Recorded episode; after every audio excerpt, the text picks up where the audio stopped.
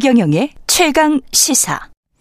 네, 조현실 님이 윤석열 정부가 오늘 장하준 교수님 인터뷰 꼭 들었으면 좋겠네요. 말씀하셨고요. DB 마더 님은 교수님 한마디도 놓치고 싶지 않은데 중간에 좀 지글거렸죠. 예, 안 들려서 너무 안타까워요. 말씀하셨습니다. 런던과 화상 연결로 저희가 시도를 했는데 진행하다 보니 조금 연결이 좋지 않았던 순간들이 있었는데요. 최대한 어, 다시 한번 제가 어, rephrase를 해가지고 paraphrase를 해서 말씀을 드렸는데 정확하게 교수님 뜻이 전달됐는지는 모르겠습니다. 예, 청취자 여러분들의 양해를 부탁드리고요. 다음에 한 번 더 연결해서 꼭, 예, 한 30분 정도 더 말씀을 드려야 되겠네요. 예. 아, 그리고 어제 이재명 대표가 취임 후 첫 기자회견을 열었습니다. 아, 12구 이태원 참사 국조특위 마지막 공청회도 있었고 여러 가지 정치 현안들 국조특위 위원장 더불어민주당 우상호 의원 연결돼 있습니다. 안녕하십니까? 네네 안녕하세요. 예. 어제 이제 이재명 당대표의 첫 정식 기자회견이었는데 30조 규모의 민생 대책도 제안을 했고요. 승부수를 네. 던진 듯한데 여론은 어떻게 반응을 하고 있는 걸로 보세요? 그러니까 이제 제가 볼 때는 아마 민주당에게 되게 이제 사법 리스크 뭐 이런 프레임들이 씌워져 있는데 예. 어, 민생 정책으로 돌파하겠다 이런 의지를 강하게 밝힌 것으로 보여지고요. 예. 어제 어, 추진하자고 제안했던 내용들 중에 보면 대체로 굉장히 구체적인 뭐 여러 가지 가계부채 대책이라든가 부동산 문제 등 여러 가지 지금 현안이 되고 있는 많은 민생 정책들에 대한 대안을 상 당히 구체적으로 제시한 것들이 의미가 굉장히 크다 이렇게 보여집니다. 예.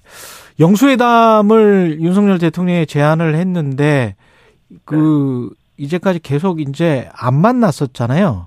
윤석열 네. 대통령 측에서 앞으로도 앞으로도 안 만날 거예요. 네. 그런데도 저분은 지... 불편한 사람은 음, 자기가 네. 불편한 사람을 만나서 대화하는 걸 힘들어하시는 모양이에요. 제가 볼 때는 네. 개인 이재명이 아니고 야당의 대표 이재명인데 음. 그걸 너무 개인 이재명으로 대하고 그 지난번 대통령 선거 때 예. 불편했던 것을 너무 예를 들면 강하게 의식하는 것처럼 보여져서 예. 어 제가 볼 때는 좀 정치적으로는 좀 부족해 보여요. 지금 야당 야당 대표를 만나지 않고 어떻게 여러 가지 국가적 현안들을 해결할 수 있겠습니까? 음 제안을 했지만 여전히 무무부답일 것이다. 어, 제 답, 답변이 없잖아요. 예. 아예 무시하잖아요. 예. 에, 저는 전 제가 비상대책위원장 할 적에 저를 만나주지 않길래 음, 음. 제가 임시직이어서 안 만나보다 했는데 어, 이재명 대표는 전당대회에서 대표를 뽑, 뽑혔고 지금 4, 5개월 지났는데 예.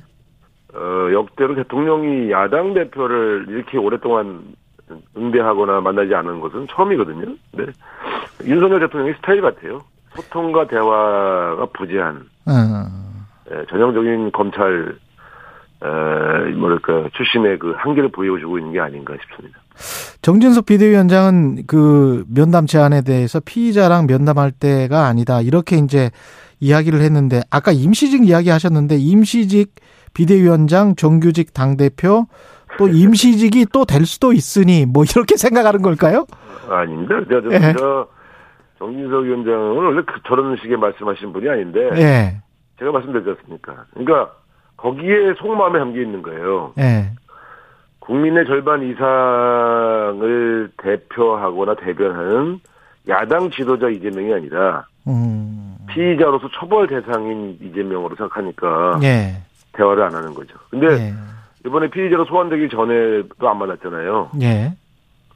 사실은 속마음을 드러낸 거죠. 만나기 싫다는 거죠. 만나기 싫다. 저는 그, 저는 이제 그런 저런 마인드, 저런 태도들이 음. 네, 대한민국을 분열시키고 있다고 봅니다. 예. 그 이재명 대표도 어제 정적 죽이기, 말 폭탄, 폭력적 국정 이렇게 이제 규정을 하고 상당히 이제 네. 거세게 비판을 했잖아요.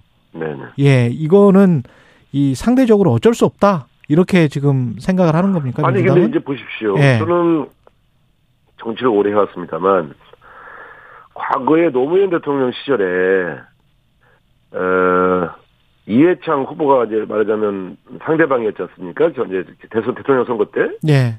근데 그분이 수천억 대의 차떼기를 했잖아요. 정치자금 돈을 이제 받았단 그랬죠. 말이에요. 예. 이해창 어, 후보를 단 한 번 소환 조사한 적이 있습니까? 안 했지 않습니까? 정치적 반대자, 아니, 어. 2천억대, 천억 대가 넘는 정책을 받았는데 구속시킨 적이 없을 뿐만 아니라 소환 조사를 안 했어요. 그건 정적이어서, 예. 그때 사무, 당 사무총장이 강삼재 사무총장만 구속했지 않습니까? 예. 그러니까, 이, 이, 이 정치적, 반, 정치적으로 경쟁했던 사람에 대해서는 상당한 예우를 하는 겁니다, 사실은. 예. 예. 네. 지금 우리, 어, 이재명 대표는 대선 자금도 아니고, 예. 성남시장 때의, 에, 어떤 그, 그 축구단 축구단. 광고 의혹인데, 예. 이, 이런 사건으로 세상에, 이 더군다나 경찰이 무혐의했다는 사안을 다시 소환해서 제1야당 대표를 검찰에 부르는 게, 음. 이게 과연 정상적인 거 봐야 볼 수 있겠습니까? 그러니까 예. 저는 오히려 이재명 대표가 굉장히 온건하게 얘기하시는 거예요. 오히려 온건하게 이야기한 거다. 저는 지금 제가 20 몇 년, 20, 30년 정치하면서 자기와 경쟁했던 제1야당 대표를 이런, 이런 식으로 욕보이는 거를 본 적이 없어요. 그 이전에 어떤 진보고 보수고 어떤 대통령도 음. 이렇게 하지 않았습니다.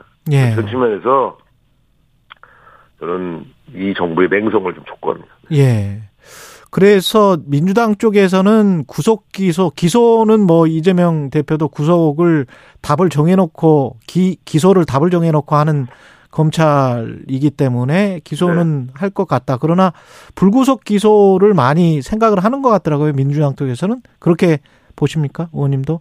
그렇죠. 서- 아니 지금 이제 잘 보시, 보시면 알겠지만 예, 성남 FC 광고 의혹이라고 하는 것은 다툼이 많은 사안입니다. 예, 예, 다른 다른 지방자치단체가 운영하는 시민 구단과 비교했을 때 특별히 더 뭐가 진행된 게 없거든요. 예. 그러니까 그렇게 본다면 어 이거는 저는 개인이 무슨 뭐 무슨 어 돈을 착복하거나 횡령한 것이 아니기 때문에 예.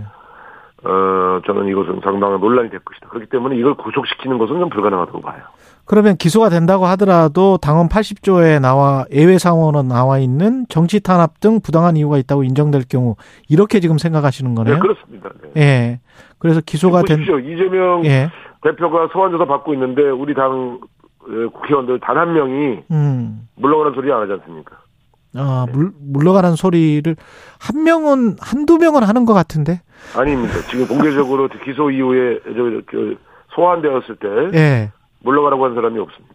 아, 근데 박용진 의원은 당헌 80조로 가겠다라고 했고 그 가, 가는 게 맞다라고 하는 것 같고 그다음에 이원우 의원도 지난번에 저랑 인터뷰에서 어뭐 아주 상황이 악화되면 탈당 요구까지도 할 수 있다. 전제가 있죠. 전제가 있지 않습니까? 예.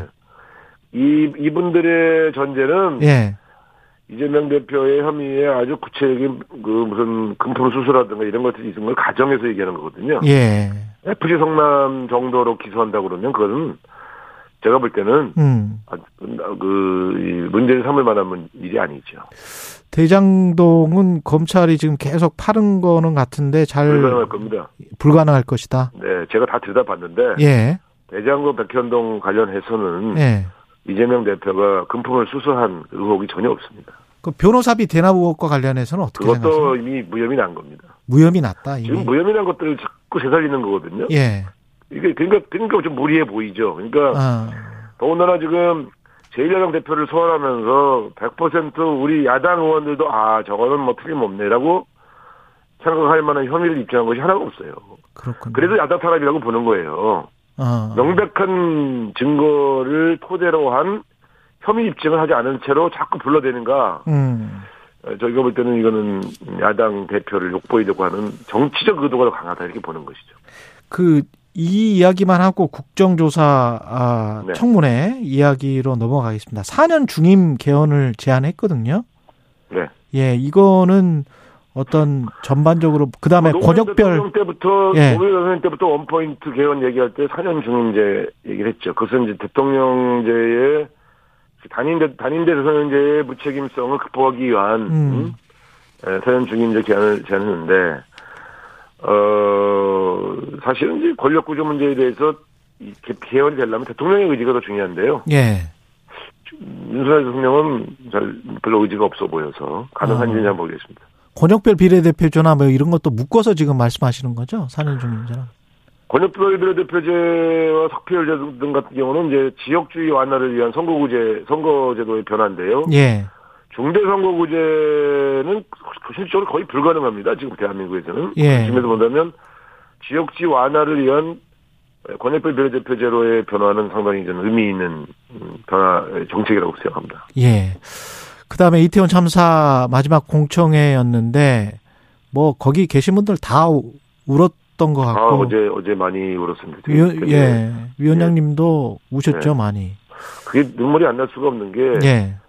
자식을 잃고, 어, 그, 그 아픔을 그 아는 채로 여러 가지 이야기를 하시는데, 그, 어, 참 힘들더라고요. 예. 정말, 정말, 정말, 정말 위로의 말씀을 전해드리고 싶습니다. 예. 이, 진상 규명이 된 것, 어떤 성과도 좀 설명을 해 주시고요. 그 다음에 아직 좀 미진한 부분, 이거 좀 나눠서 설명을 해 주십시오. 어, 크게 보면, 이 서울시장 용산구청장, 예. 음, 그분이 제대로 된 예방 대책을 세우지 못해서 사고가, 사고를 막지 못했다는 것이 분명히 드러났고요. 음, 사고 난 직후에 이상민 행정안전부 장관이 좀 제대로 대처를 하지 못해서 사고 수습, 말하자면 사고 즉시 어떤 수습하는 데 있어서 어, 더 많은 사상자를 키웠다. 예. 예를 들면 경찰도 동원하고 소방도 더 동원하고 어떤 그, 그 현장의 지휘가 매우 부족했다. 이런 것들이 또 드러났고요. 예. 세 번째, 유가족들이 가장 비통해하는 것은 내 아이의 시신을 찾기 위해서 여러 문의를 하고 옆에 내 아이, 심지어 어떤 분은 자신의 그 소위 말하면 그 유, 소위 말하면 그 돌아가신 분 옆에 있었는데 쫓겨났다. 어, 그 나중에는 어디로 갔는지 몰라서 헤맸다. 이런 이런 진술들을 보통에 볼 때는 사후 수습도 매우 미흡했다. 유가족들을 떨어뜨려 놓기에 급급하고 이- 이분들에게 제대로 된 행정 서비스를 진행하지 못했다 하는 것들이 음, 에, 다 드러났지요. 그래서 어, 다만 아쉬운 거는 예. 이런 이런 사고에 책임이 있는 분들이 그 책임을 회피하고 사퇴하지 않고 있는 점. 예. 그다음에 두 번째 유가족들이 제일 원통해하는 것은 내 아이가 어떻게 죽음에 이르렀고 또 왜 이런 것들을 제대로 된 어, 저 구조 혜택을 서비스를 받지 못했는지를 좀 밝혀달라 이런 것들은 좀 미, 미, 미제로 남은 것 같습니다. 예. 다음 주에 결과 보고서를 채택해야 될 것 같은데, 네네. 위증 혐의로 지금 이상민 행안부 장관이나 김광호 서울경찰청장은 고발하실 겁니까? 아니 그것은 지금 우리 어제도 제가 우리 당 의원들하고 저녁 같이 먹으면서 예. 어 한번 잘 잘 따져봐서 그냥 음. 지금 무조건 한다 그러면 정, 정략적이지 않습니까? 예, 그래서 그동안 청문회나 이 국정조사 특위 과정에서 어떤 분들이 잘못된 발언을 했고 그래서 어떤 처리를 해야 되는지를 좀 따져보고 정리해서 저한테 얘기해달라 이렇게 말씀을 드렸어요. 그래서 예. 어, 아직은 지금 어떤 분들은 어떤 식으로 어, 대책할지에 대해서는 민주당 차원에서 지금 좀 자료 조사 중이기 때문에 예. 오늘 말씀드리는 것은 적절치 않은 것 같습니다. 그 검찰 특수본 이어서 이제 검찰이 보강 수사했다고 하는데 오늘 결과 발표를 하고요. 그런데 네. 이제 유가족이 납득할 만한 결과가 나올까? 뭐 그건 조, 아마 안 나올 겁니다. 왜냐하면 예. 에, 미리 짐직하는 것이 아니라 예. 지금 가장 책임을 져야 할 윗선들은 거의 조사를 안 했지 않습니까? 음. 조사를 안 했는데 뭐, 뭐, 저 혐의를 입증할 수가 없지 않습니까? 이상민 장관도, 오세훈 서울시장도, 경찰청장도 이 특수본에서는, 어, 소환 조사조차 안 했지 않습니까? 그러면 밑에, 소위 말하면 밑에 있는 실무선에서 해결하겠다는 건데, 음. 조사, 조사를 했는데 무혐의 내는 것은 모르겠지만 조사도 안 했으니까 당연히 혐의 입증을 못 하는 거죠. 수사는 전체적으로 특수본의 수사는 저는 완전히 부실한, 부실 수사라고 봅니다. 예. 영예인 의원은 특검이 필요하다 이렇게 이야기를 했는데 의원님 생각은 어떠십니까? 어, 근데 지금 검찰이 또 압수수색 들어갔지 않습니까? 예. 그래서 저는 현재 특수본의 수사 내용으로는 저는 뭐 완전히 부실 수사라고 보는데 음. 검찰이 지금 수사에 들어갔기 때문에 검찰은 또 어떤 수사를 하려고 하는가 좀 지켜볼 필요가 있지? 않는가. 예. 예. 그래서 검찰 수사조차 다 부실하면 음. 특검을 해도 좋은데 예. 어, 지금은 일단 국회 차원에서는 특검도 주장할 수 있지만 검찰 수사를 지켜보자. 저는 이런 생각이고요. 예. 두 번째는 어, 더 중요한 거는 그 어제 유가족들이 말씀하셨는데 지- 이 국정조사로는 도저히 해결할 수 없었던 상설적인 소- 조사기구가 좀 필요하지 않냐. 예, 그래서 예. 유가족 전체, 그, 저, 그때 부상자 전체, 예. 그리고 목격자 전체를 좀 어, 인터뷰해서 음. 그 사건 자체를 좀 재구성하는 그런 진상조사 기구는 좀 후속 후속 대책으로 특히 정치인들이 들어가면 안 될 것 같아요. 너무 정략적이어서. 예.